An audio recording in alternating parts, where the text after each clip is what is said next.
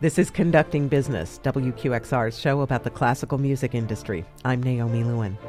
A week that began with over 100 million people tuning in to see soprano Renee Fleming sing the national anthem at the Super Bowl will end with more classical music combined with athletic spectacle.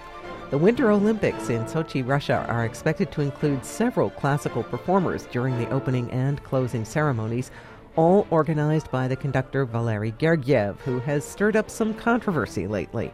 Here to help us understand the cultural significance of the Sochi Games is Simon Morrison, a professor of music history at Princeton University who specializes in Russian music and dance. He's currently writing a book on the history of the Bolshoi Ballet. Simon Morrison, welcome. Thanks very much for having me.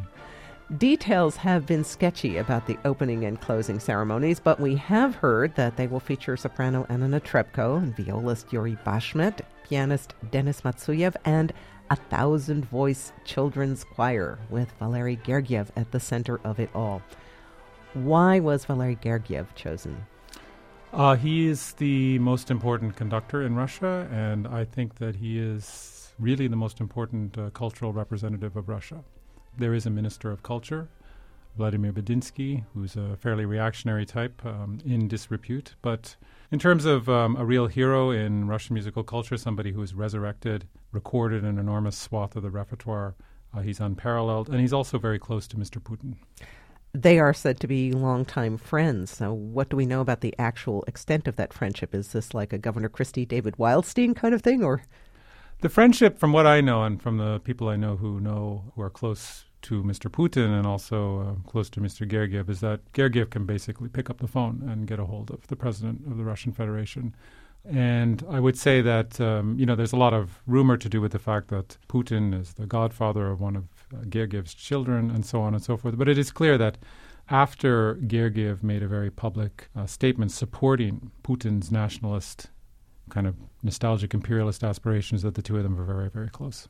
Um, this fall, Gergiev was the target of numerous protests outside of Russia because some people thought he didn't take a strong enough stand against the new anti gay legislation in Russia, which bans, quote, propaganda of non traditional sexual relations.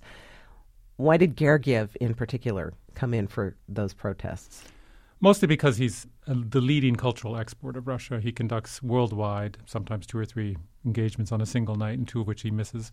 And he's just that prominent. Everybody who is, attends to classical music and opera and ballet on the Russian repertoire thinks of Gergiev. And so, naturally, given his jet setting, given his prominence, given his general panache, the fact that he's very accessible to the media, that he's a flamboyant, provocative guy, is, uh, stands to reason that he, as a kind of emblem of Russia today, uh, that he would, by definition, be singled out for critique, as well as people would demand that he would serve as a kind of cultural representative abroad for the Russian Federation.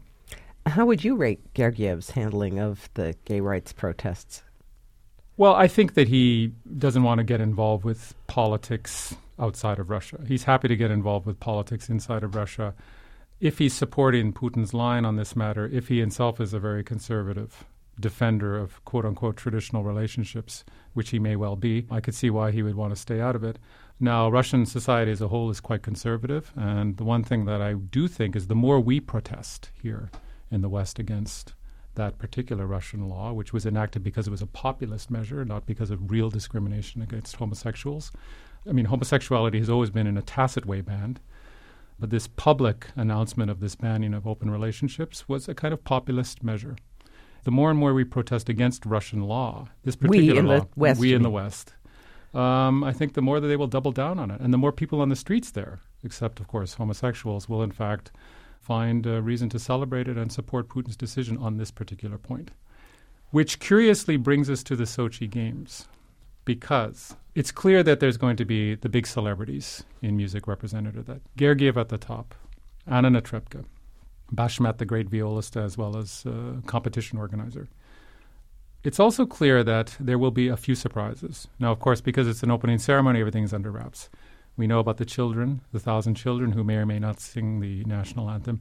But one of the things that's rumored, and if this happens, it'll be truly sensational and a real sort of stick in the eye to the West, is that there is this pop duo named t.A.T.u., basically a kind of girl band, two of them, who may be asked to perform because they actually tweeted that they'd been asked and then there was some sort of deletion of that tweet.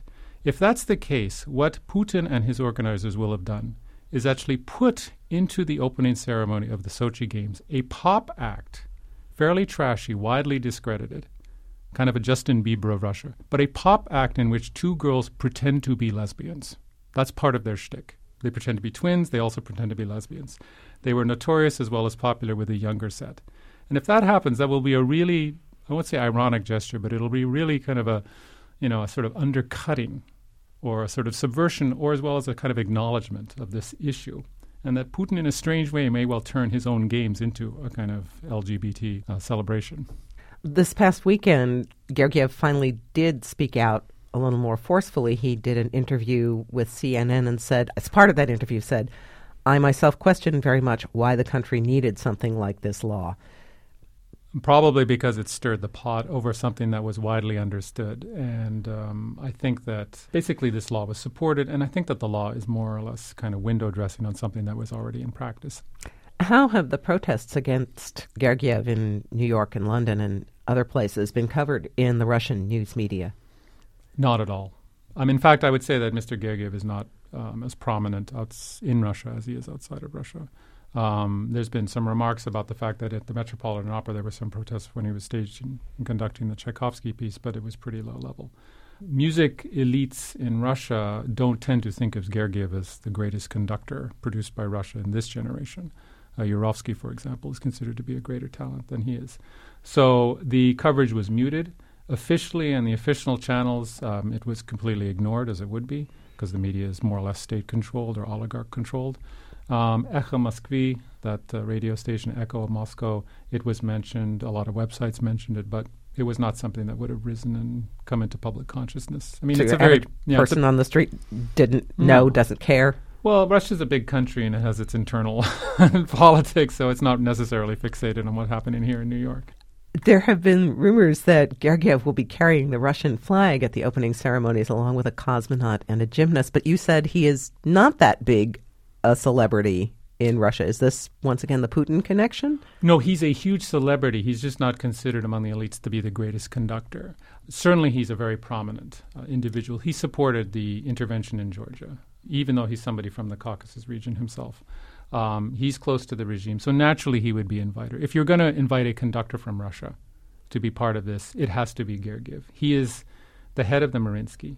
He is the 21st century equivalent of what was, in the 19th century, the intendant or chief administrator of the imperial theaters. He controls everything, certainly in St. Petersburg, and may well soon control the Bolshoi as well if things keep going the way they've been going. So really? uh, it stands to reason that, that he would be asked to do, be part of that. I've heard that Mr. Putin's uh, current partner, um, she may well be involved in this. I've heard even that the recently um, acid attacked artistic director of the Bolshoi Theater, may well be a part of it. So um, I'm sure we will see um, the elite cultural representatives. They might be discredited to some degree within like academic circles or amongst people who consider themselves to be with elite tastes, but certainly politically, these are very well connected people. Another part of the opening ceremony is probably this thousand voice children's choir that Gergiev has been sort of making the rounds of Russia with, a choir of kids from all over the country. Yeah. Is this yet more propaganda or inclusionary or? My sense from reports about that and also from a few screenshots I've seen of the rehearsals uh, for the games is that this choir, I don't know what they will sing. Um, I know that they won't be singing Prokofiev since um, they haven't asked for rights for that music or Shostakovich, but I think that they'll sing some big uh, hymn I don't think it'll be a nationalist hymn like Slava from Life for the Tsar, since that's a, a, hymn that deals with Russia suppressing Poland, and that wouldn't be very international and you know cosmopolitan in the good sense. But and I there's think, a Polish team. Yeah, but I, yeah, exactly. but what I will say is that this uh, there there is this kind of friendship of the peoples reincarnated, this old Soviet mantra that may be part of this games.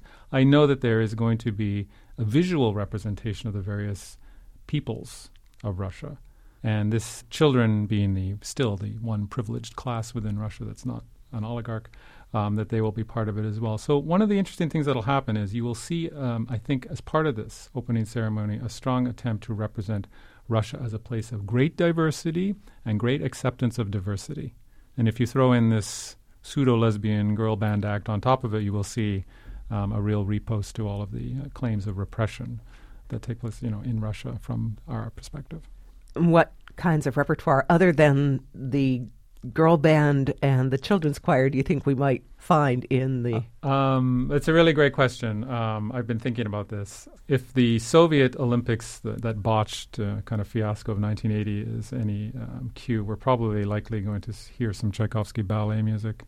Um, I remember the closing ceremonies. Not, I didn't remember, but I remember seeing this on YouTube. The closing ceremonies were the apotheosis of the Nutcracker was performed as the bear Misha floats off into the sky, and everybody cried because at that moment they knew the games were over and the Soviet Union would revert back to being what it had been before the games, which was a weapons factory. I've seen an image that suggests there's going to be a giant ice bear that comes out, so I could see uh, something from Rimsky-Korsakov perhaps there, or again Tchaikovsky. We can probably you can probably bet on something from Swan Lake. Um, as I said, I don't. It doesn't seem like Prokofiev would be used, but if it is, it'd probably be something from you know the Dance of the Knights from Romeo and Juliet.